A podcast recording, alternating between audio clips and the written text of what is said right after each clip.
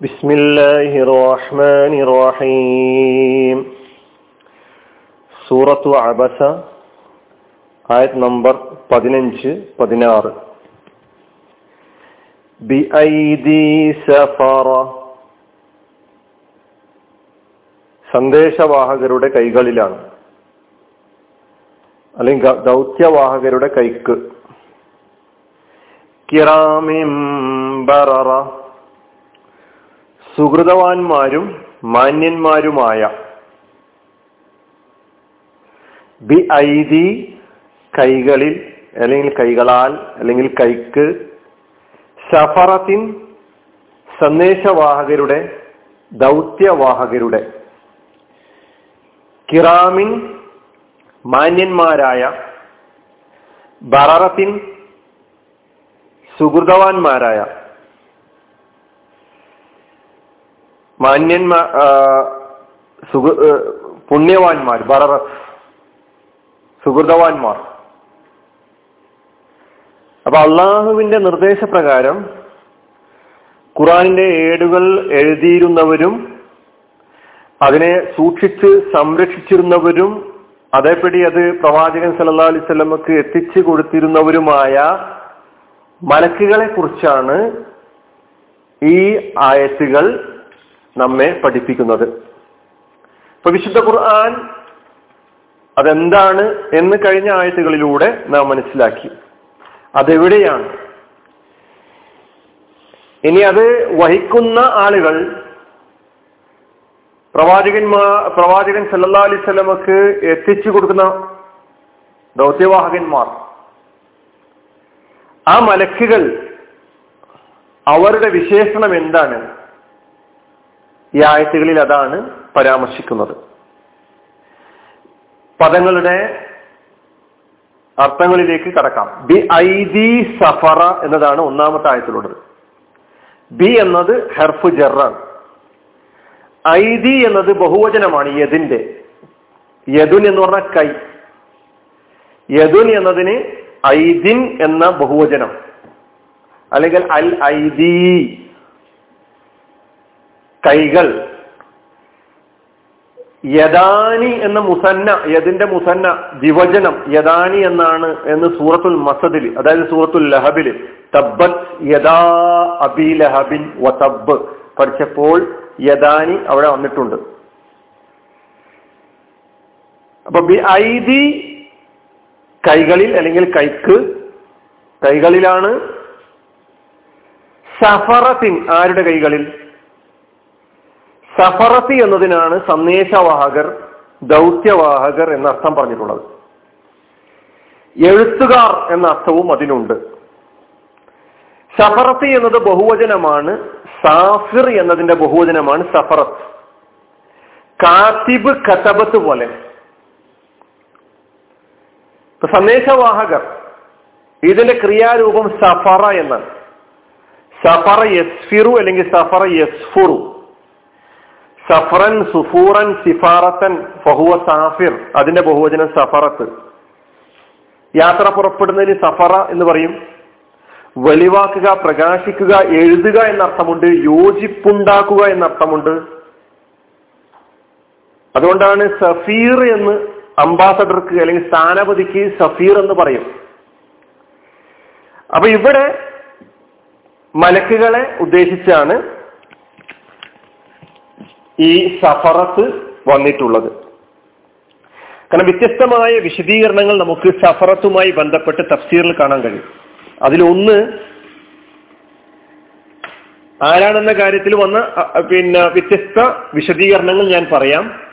അപ്പൊ മലക്കുകളാണ് എന്ന ആ വിശദീകരണത്തിനാണ് ഞാൻ ഈ വിവരണത്തിൽ അല്ലെങ്കിൽ മിക്കവാറും പണ്ഡിതന്മാർ മുൻഗണന നൽകിയിട്ടുള്ളത്.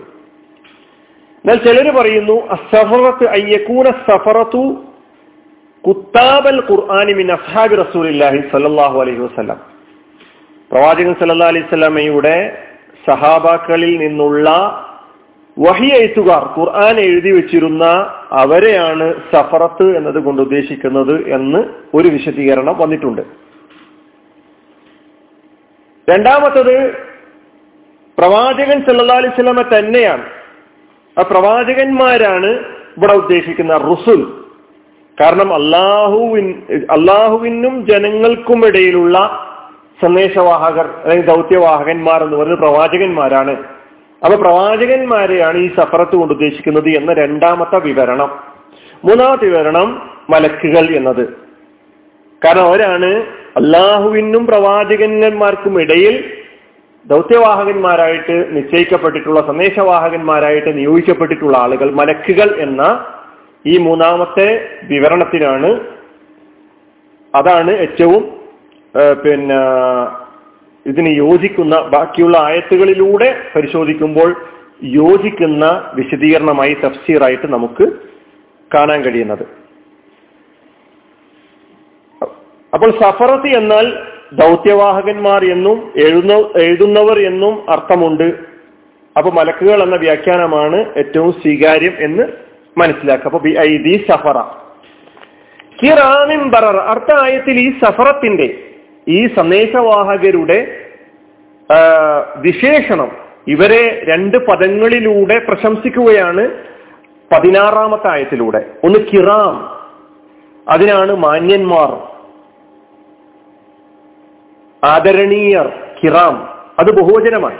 കരീം എന്നതിന്റെ ബഹുവചനം. അപ്പൊ കരീമിന്റെ ബഹുവചനമാണ് കിറാം.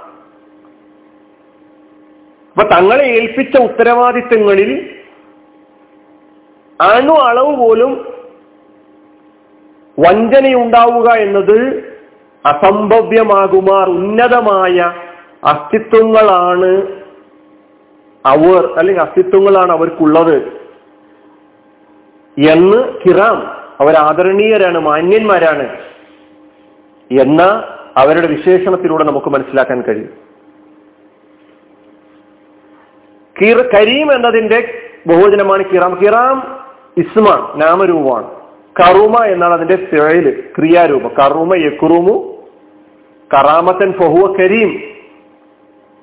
ഉദാരനായി മാന്യനായി എന്നെല്ലാമാണ് കറുമ അല്ലെങ്കിൽ വിലപിടിച്ചതായി ജാത സമൂന തുടങ്ങിയ അർത്ഥങ്ങൾ കറുമക്ക് കൊടുത്തായിട്ട് കാണാൻ കഴിയും.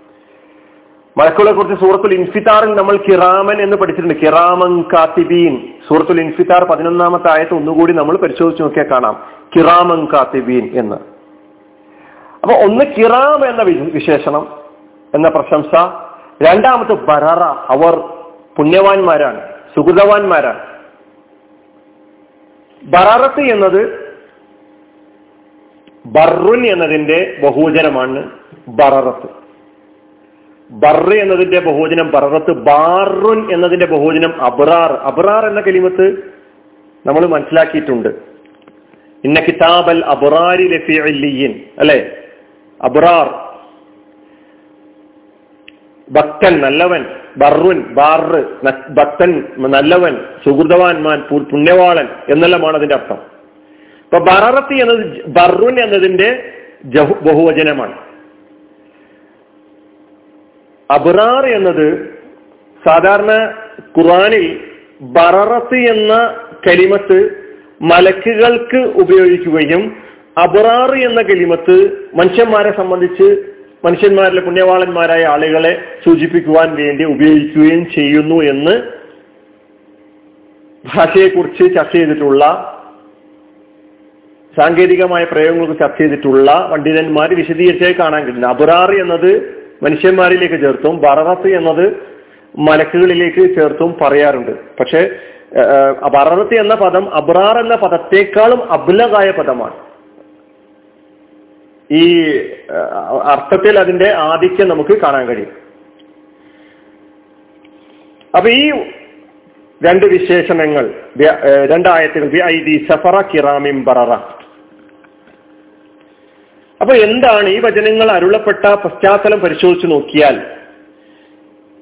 ഇവിടെ ഖുർആാനെ പരിചയപ്പെടുത്തിയത് അതിന്റെ മഹത്വം വിശദീകരിക്കാൻ വേണ്ടി മാത്രമല്ല എന്ന് മനസ്സിലാകും.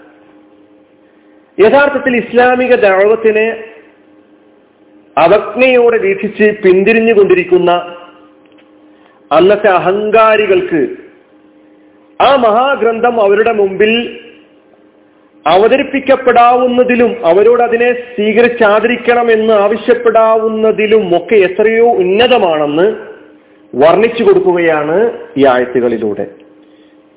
ഈ ഖുർആാനിന് നിങ്ങൾ ആവശ്യമില്ല നിങ്ങൾക്ക് അതിനെയാണ് ആവശ്യം. അപ്പൊ സ്വന്തം നന്മ ആഗ്രഹിക്കുന്നുവെങ്കിൽ മാലിന്യങ്ങളിൽ നിന്ന് മുക്തമായി നേരെ ചൊവ്വ ഈ സന്ദേശം ഈ ഖുർആൻ സ്വീകരിക്കാൻ വേണ്ടി മുന്നോട്ട് വരിക എന്ന് ആഹ്വാനം ചെയ്യുകയാണ് ഇവിടെ.